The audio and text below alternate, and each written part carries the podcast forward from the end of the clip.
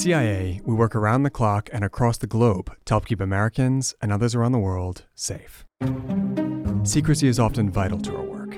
But we're committed to sharing what we can when we can. So let us be your guides around the halls of Langley as we open our files and speak with those who have dedicated themselves to this mission. These are their stories. This, is, the, Langley, Files.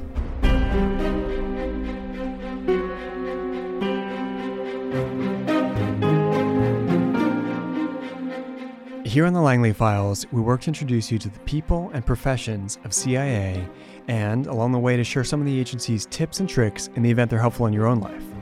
But today, for our season two finale, we're going to do something different.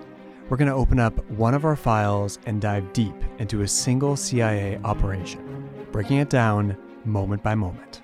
You could call it a mission report. And we're turning to none other than an operation that has been referenced several times in the show an operation that looms large among those the CIA has declassified. In 1979, armed protesters stormed the U.S. Embassy in Tehran, Iran, taking scores of Americans hostage and starting a standoff that captured the attention of the entire world. But six Americans managed to avoid being taken, only to find themselves stranded in what had suddenly become hostile territory.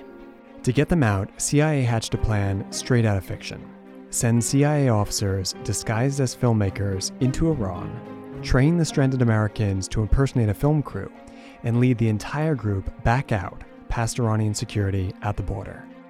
The name of the fake film they were pretending to scout for? Argo. Now, this is a mission that some listeners might think they know. After all, it's been the subject of an Academy Award winning film starring and directed by Ben Affleck. In the film, Affleck plays Tony Mendez, the real life CIA master of disguise and false documentation, who spearheaded the operation and snuck into Iran to carry it out. Those listeners will remember that, in the movie version of these events, Affleck's character sneaks into Iran alone. But here, in a hallway of the real life CIA headquarters, there's a painting commemorating the operation. In it, Tony sits at a table in Tehran, hard at work on the final preparations for the exfiltration of the six Americans. And in that painting, there's someone else working alongside him. Someone whose face isn't visible and whose name the plaque beneath the painting doesn't reveal, even here in CIA headquarters. And that's because in real life, Tony Mendez didn't sneak into Iran alone. In real life, there was a second CIA officer there with him, someone who undertook this daring operation alongside Tony, someone whose identity has remained a secret for the ensuing years, until now. Because today on the Langley Files, you're going to meet this previously undisclosed hero of the Argo operation. You'll learn his name and background, and you'll hear about one of the most famous episodes in CIA history from a perspective that's never before been made public his. So stay tuned, because whether you've seen the movie studied these events, or just coming in from the cold. This is a spy history like you've never heard it before.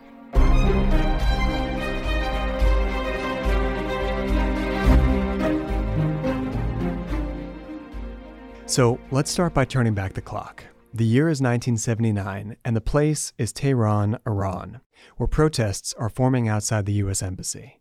To help us understand how we got here and what's about to happen next, we're turning to one of CIA's in house historians, Brent. Brent, thanks for being with us here today. Sure, happy to do it. So, now before we dive in, Brent, can you tell us a little bit about yourself? Well, I am I'm a CIA historian. Um, I used to be an analyst for a long time. I worked on uh, the Middle East and now I have one of the coolest jobs at the agency. I, I, get to read about a lot of neat stuff and talk about a lot of neat stuff to people like today, and uh, you know help people to capture the histories of, of things that have gone well and sometimes things that haven't gone well, because you know we we pride ourselves on being an organization that learns from our mistakes as well as our successes, and so I think it speaks a lot that we even have a history staff, and it's it shocks people sometimes to find out we have professional historians running around, but we do.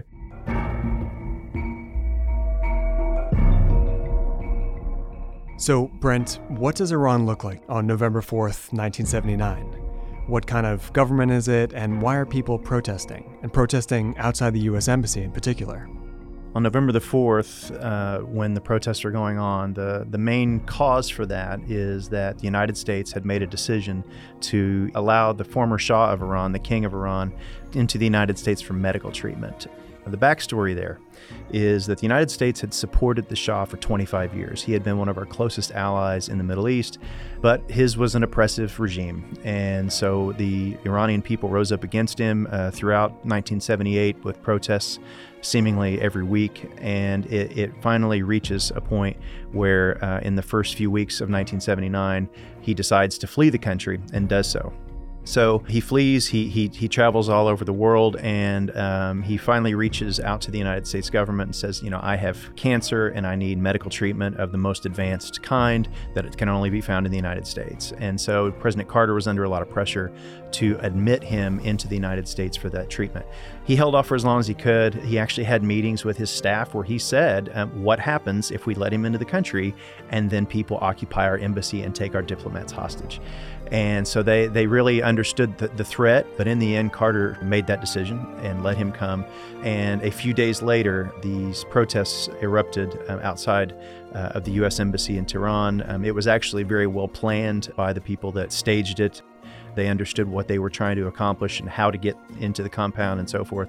They had purchased food and water and things. They were ready for basically a, standoff against their own government. They were going to hold it for a while as long as they could.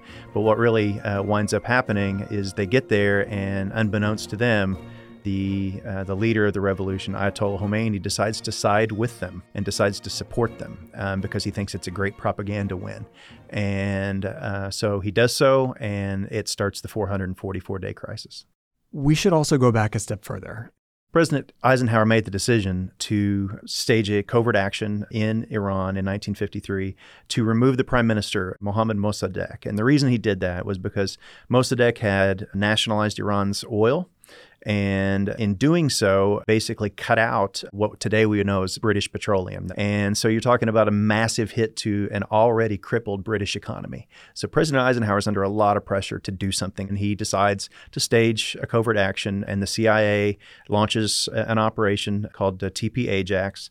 So, in our fourth episode, a fellow CIA historian, Dr. David Robarge, said that most CIA covert actions, many of which have been declassified, so folks can look these up and read about them for themselves, actually not only didn't counter democratically elected or popularly elected governments, but in many cases actually bolstered them.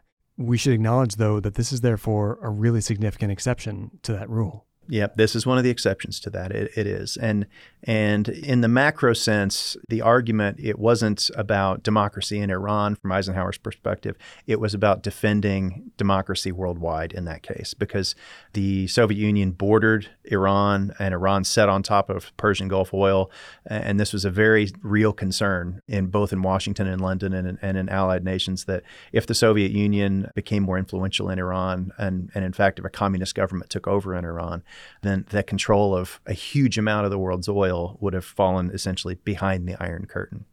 Has the CIA declassified information on this subject? Can folks look this up and read more absolutely. about it for themselves? Yep, absolutely. This is this is one of the operations. Uh, there's roughly 50 covert actions that have been declassified, and TP Ajax is one of them.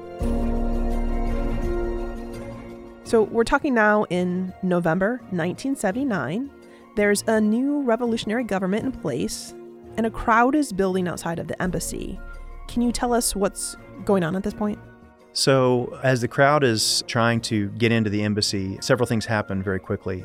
First of all, there's another complex within the compound itself. The compound's massive, it still is. It's been turned into a museum in Tehran, sort of an anti American museum.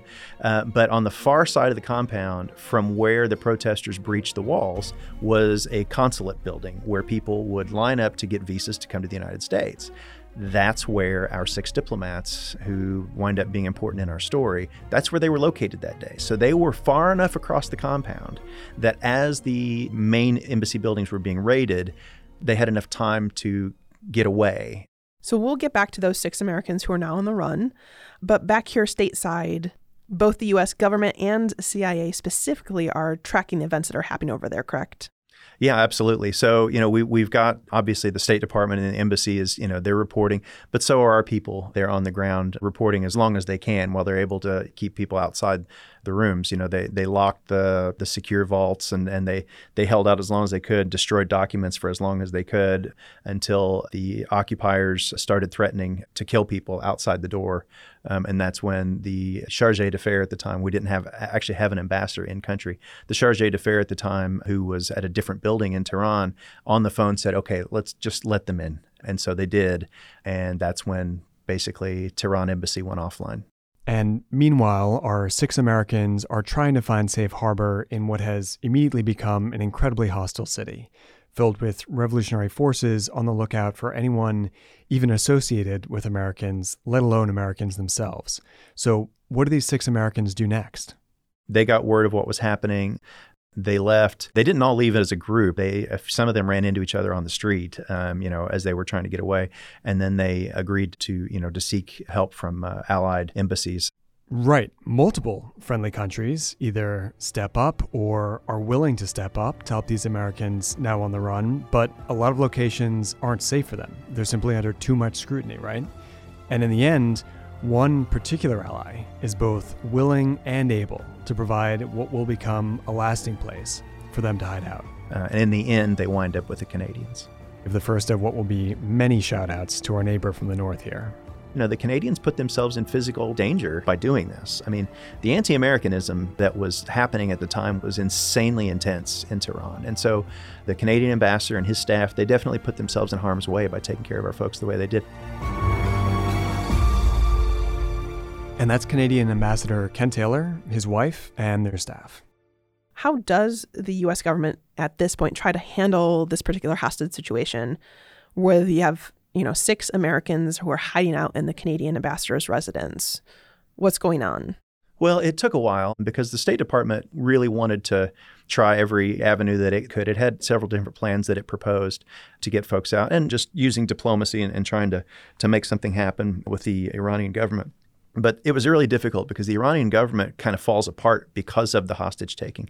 There was an interim government that resigns in protest over this. And so there's not really anybody for us to talk to for a little while. So, you know, the, the Carter administration, the State Department, uh, they're trying to come up with, with, you know, ways of diplomatically getting them out. And the thing to remember, too, about this is that this had happened earlier in the year. This had happened uh, on the 14th of February. There had been an earlier incursion into the embassy by protesters.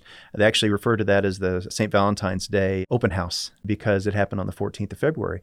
And in that instance, Ayatollah Khomeini sent representatives down to the embassy and told the people that had taken the, the embassy to go home and to let those people go, to let the Americans go, that, that he hadn't sanctioned it. And a lot of people in Washington were, were telling themselves that's what's going to happen again. We just have to be patient and they'll come down off the ledge on this. And that's not what happened. Khomeini had a completely different view of this. He saw it as a way of further radicalizing the country behind his leadership. Um, and so he, he used it as a propaganda tool for himself and refused to, to back down.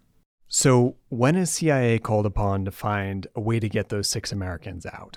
You know, as, time's going on now, the State Department doesn't have very good options. One that uh, that they blessedly shot down, which is depicted in the movie where they talk about this, was there was an, a notion put forward uh, by the State Department. Hey, let's get bicycles for all all the diplomats, and we'll get them accreditation as teachers who you know had come to Iran to teach, and they'll ride to the closest border crossing, and they'll that's and they'll come out that way. And various analysts at CIA and at State, I think, sort of said, no, that that's not really viable for any number of reasons. It's not a very believable story. And not only that, but you're, you're talking about traveling across pretty large tracts of land in winter in Iran, and it's it can be pretty cold and nasty. And so they bring in CIA, they bring in specifically Tony Mendez who he is an absolute expert at this point in doing these kinds of exfiltrations. He's done them in, in different parts of the world going back to the uh, earlier part of the 1970s. Now, you know, Tony worked for the Office of Technical Services, uh, OTS, and that's where our, you know, makeup people, our, our, our disguise people, our forgers, document forgers, and so forth. That's where they work, and it's his team there in OTS. You know, people that um, have loads of experience traveling overseas and sort of doing reconnaissance of how you get in and out of an airport, you know, successfully and that kind of thing.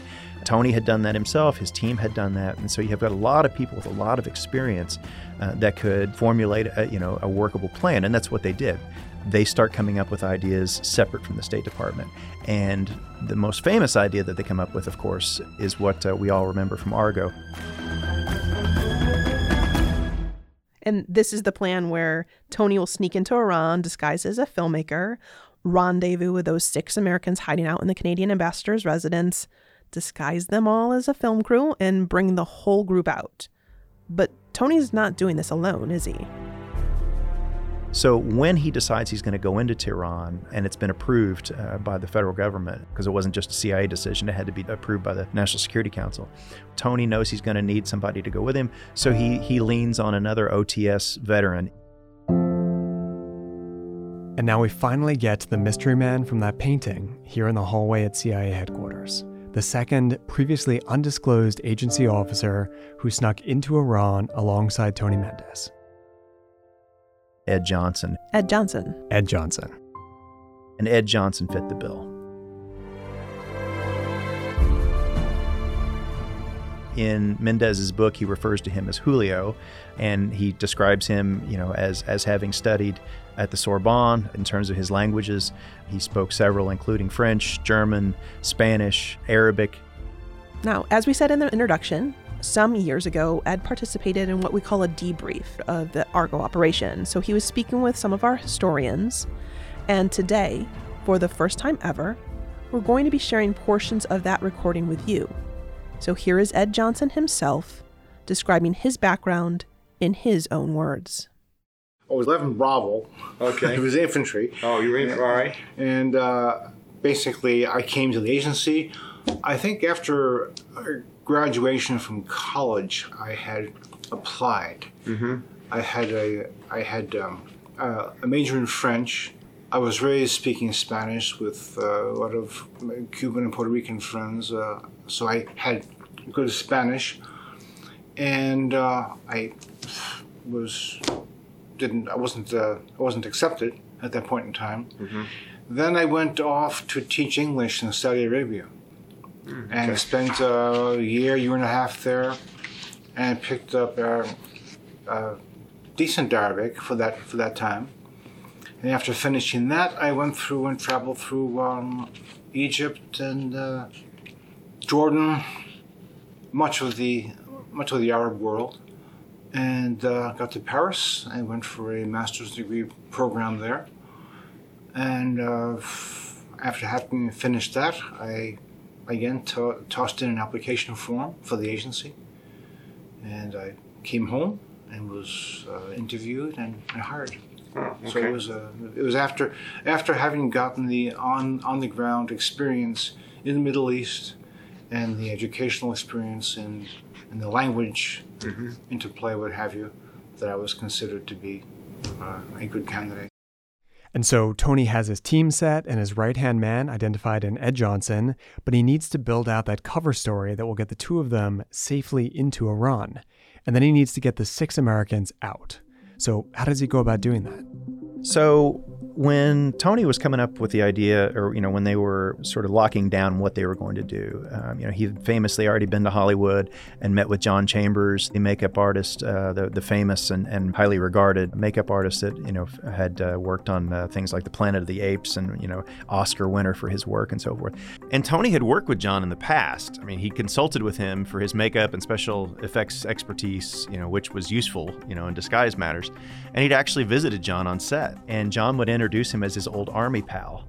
Um, as he would take him around to movie lots. And so Tony asked John Chambers as they were coming up with this plan, sort of how many people would you need on a sort of a, a site visit or a location scouting? And Tony actually asked him, you know, would six or seven or eight people be about right? And he said that John sort of smiled like he knew where he was going with this. And and he's like, yeah, he said that, that that'd be about right. And that's when Tony told him the whole idea of what, what he wanted to do was to get into Tehran. He told him that there was, you know, about the existence of the of the, the house guests, as the Canadians referred to them, and John and he came up with an idea. And so the idea was different members of the team of the location scouting team. You know you'd have a producer you'd have a writer you'd have a director you'd have a you know have a cinematographer you know you'd have different people doing different things.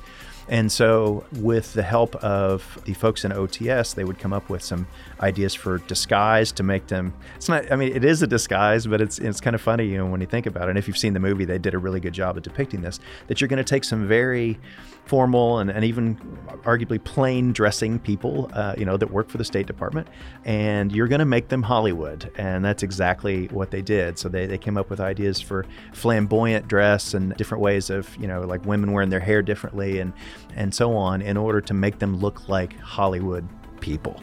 And so that was what they, that's what they came up with.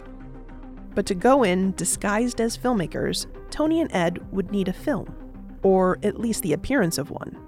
To talk to us about that angle of the story, we have with us here today Rob Byer, director of the CIA Museum, which houses artifacts from the Argo operation, including a script for a film never intended to be made. When you look at this operation, one thing that is very clear is the role of partners in making this a successful operation. And uh, one of the great partners in the story is John Chambers. He was a very successful makeup artist. He had won a, an Oscar for his work on Planet of the Apes. And many years before the events of this story, he had been called in to consult for a potential sci fi theme park in Colorado. And the underlying theme of this theme park was not only that it was a theme park, but that its thrust was the Middle East. That one investor was trying to use basically the Walt Disney of Colorado sci fi theme parks, I guess. And uh, it was very interesting. So he had this very large idea for this theme park, and he needed someone to draw out all the concepts for the theme park, as well as he wanted artwork for the movie as well. So he turned to Jack Kirby. Now, Jack Kirby, along with Stan Lee, create the Marvel comic universe. And if you've seen the movie The Eternals, if you go see the comic book artwork for the Eternals, you'll notice a great deal of similarity between that comic book artwork and the artwork for Argo, the movie, as well as for this theme park. Very similar, very beautiful artwork, and that is on display. The conceptual artwork for the movie Argo is on display in the new museum. So John Chambers was called in to consult on a movie that was going to be used to promote this theme park and sort of the Walt Disney model, right? You create different themes in the different rides, different venues in the theme park, and then you make movies about it. And then that sort of feeds, it's like a feedback loop between the two things. And so John knew about this theme park, he knew about this movie. And the theme park never went anywhere. It fell into bankruptcy before it could even get started. The script for it fell on the dustbin of history, but John Chambers remembered it. And so when Tony comes to Hollywood and he says to uh, John, "I need a, I need a script," so John remembers the script he worked on, and it's perfect. Was there anything about the script, ultimately known as Argo, that lent itself particularly well for the kind of movie that might be plausibly filmed in Iran? One of the reasons why Argo was the perfect script for this mission is it was actually a script about a Middle Eastern sci fi uh, adventure.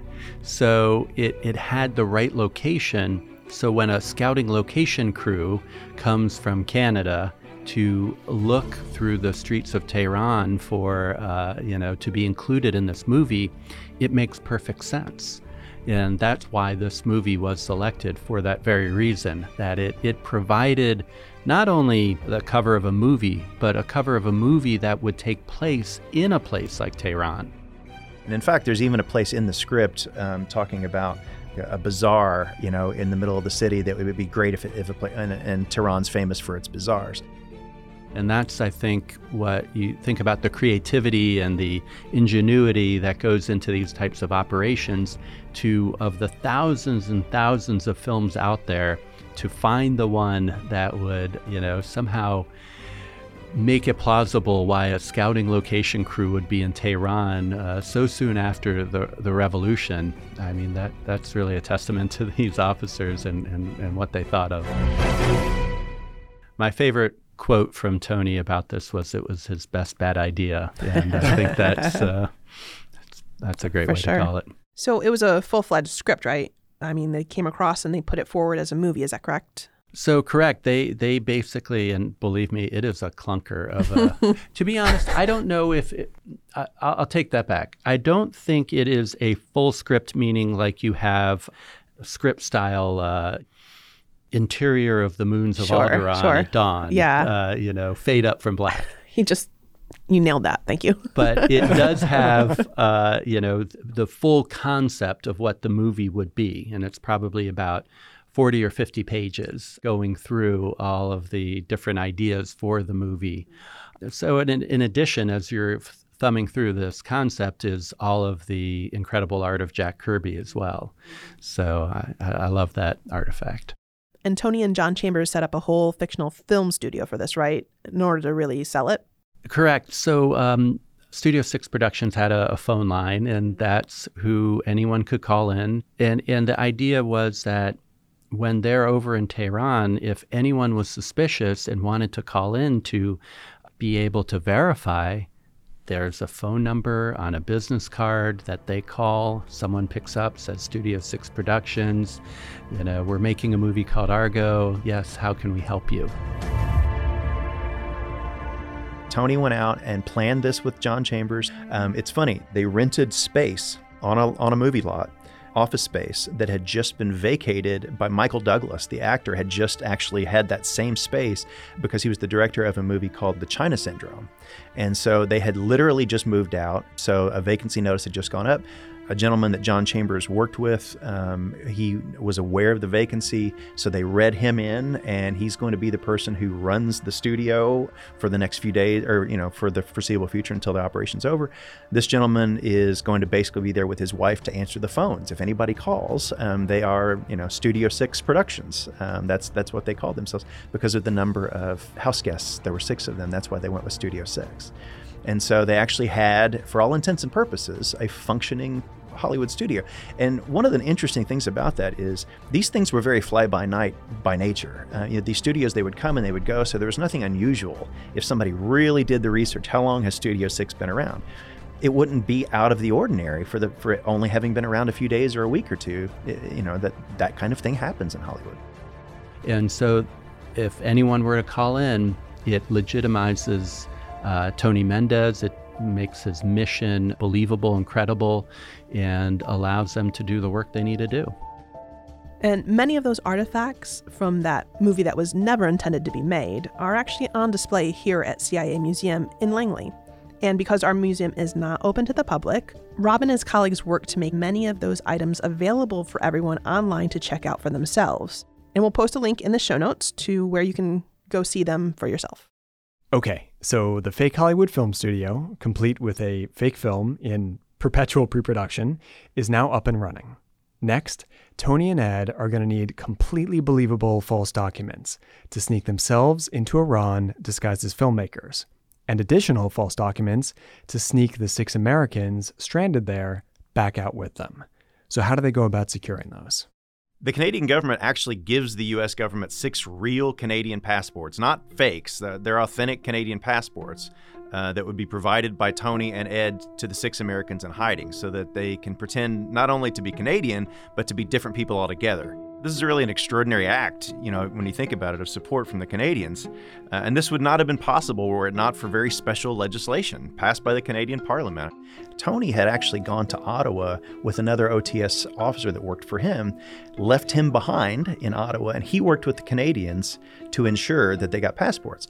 And after that had been done, now you needed the expert on the ground to make those passports look believable in terms of past travel and that kind of thing. So you've got to get all the right stamps in there that makes it look like these are real Hollywood people. They've been here, there, and everywhere. And so that's what the other OTS person did who stayed behind in Ottawa. And then he assisted in not only shipping out via diplomatic pouch, Canadian diplomatic pouch, to Tehran not only the documents, but also things like disguise uh, stuff that we purchased and sent up to Ottawa. They put it in the bags and they shipped it out in the in the diplomatic bags, so that when Tony and Ed arrived, they could then take that to the ambassador's house where the the house guests were staying, and they would have everything that they needed. And now let's turn back to Ed. So the user of a false document had to be knowledgeable of not simply just language and culture, etc., had to be knowledge, knowledgeable of um, environment. So there's a lot more, a lot more to the business of providing false documentation than simply the documentation and caches and stamps. The documentation preparation, the working with the Canadians to get the, the, the passports, and to put the some aspects of the back travel in was done back home. The package was then pouched out to out to Tehran, to the embassy of Canada, mm-hmm. and uh, they were finished up there. So the Canadians play a huge role in this. Huge role, huge role, absolutely. Um, and they they deserve a ton of credit because you know this is it, it's a, you know there there are close friends and then there are friends that will give you fake passports you know Okay, so Tony and Ed have secured the most authentic false documents possible. So what happens next? Well, the final stage is Tony described him in his book, um, in a couple different books, as sort of getting into character, as you can imagine. Tony actually had a specific jacket that he wore that was a bit more flashy, and he described it as European as part of his cover. And, uh, you know, his cover identity was from a European country. And so um, he, he starts to get into character there's always a what if. Mm-hmm. Before any big operation went off, there was always the big meeting with, at the division level, and when you gave your plan, and then usually the branch chief would say, "Well, what, what if? What if? What if?" So we learned quickly to have a lot of what ifs. For, for example, what if all of a sudden they, well, this happened several times, as you're approaching the approaching the uh, border airport at the airport, the asset says, "Oh, uh, that fellow that I know him. I was in a fight with him last night." Okay. What do you do? So, and you always have a, an escape route. And if you want to get into the exfiltration game, all it takes is one tiny mistake, and you've you've got a, uh, a ruined ruined case. So Ed was already posted overseas at the time of this. He wasn't in the United States. And so Tony flew to Europe and his stopover in Europe before he went into Iran met with Ed there where they went over the final details of the plan. They actually met with someone who had traveled in and out of Iran recently. They met with this gentleman as well there in uh, in Europe and uh, he he sort of gave them his approval, his thumbs up. Uh, you know, he, he heard about their cover story. He checked them out in terms of what they were wearing and and considered Ed's language capabilities and everything. And he said, "Yeah, you guys will be fine." Wow. Uh, they got some additional documentation that they needed, including visas from Iranian officials to fly into Iran, as you know, using the Argo movie uh, reconnaissance trip or whatever you want to call it um, as their cover. Um, so they got those visas, and then they proceeded to Tehran. All right. So at this point, Tony and Ed are on a plane heading into that very place where scores of the countrymen have been taken hostage, and another six are living in hiding. They land so what's what's next? What's the next sequence of events here? So when they land, you know, eh, these are you know these are exfiltration experts, and so the the very first thing they do when they land is is they they they switch it on. They they start to observe very carefully and sort of take mental notes of everything that they're seeing at, at the airport there in Tehran at Mehrabad Airport. And one of the very slick things that Tony describes Ed as having done was you had to fill out these yellow sheets of paper when you enter and when you leave Iran. And there was a whole stack of them at one place. And that Ed uh, laid his newspaper down onto the stack. And as he walked away, you know, with a, with a nice little sleight of hand, he grabbed multiple multiple copies of this little yellow paper so they would have them for the house guests and so they would have extras if they made any mistakes in you know sort of forging those entry stamps and that kind of thing. So that sort of uh, sleight of hand is is something that OTS is sort of famously known for. And and uh, he said the way Tony described it was that he barely even noticed what Ed had done and then just sort of smiled to himself at what a slick move it had been so they leave the airport. What what they're trying to do on that very first day is they're trying to get to the Canadian embassy. They want to talk to the Canadian ambassador, and you know who's who's been the hero in the story to that point, and and so they use a map. Well, you can't use a Department of Defense grid coordinate map. You can't have that on you if you're under deep cover because if you get stopped and searched, people are going to ask some questions why you have that. So they wind up getting a map basically from a travel agency of downtown Tehran. Well, the map is not very accurate. And so they proceed to where they think the Canadian embassy is based on the map. And it turns out it is immediately across the street. The place that they arrive is immediately across the street from the American embassy which is where the hostages are held, which is where there are loads of revolutionary types and hostage takers coming and going, and they are literally right across the street from this. Got a cab down there, and it was the actual the Swedish embassy, which was located about a stone's throw, pardon the phrase, stone's throw mm-hmm. from the U.S. embassy. Oh, okay. So as we were, we were there, there at the embassy uh, of Sweden, mm-hmm. wondering what the hell am I doing here? It's the Swedish embassy. It's the wrong place. So Tony and Ed have landed in Tehran in alias, gotten through customs and border control, and made their way to what they think is the Canadian embassy, only to find themselves next to the very spot where at that moment armed Iranian revolutionaries are holding the other Americans hostage. And on part two of this mission report, we'll hear what happens next so tune in next time for the conclusion of this file and of the Langley Files Season 2. We'll be seeing you back here real soon.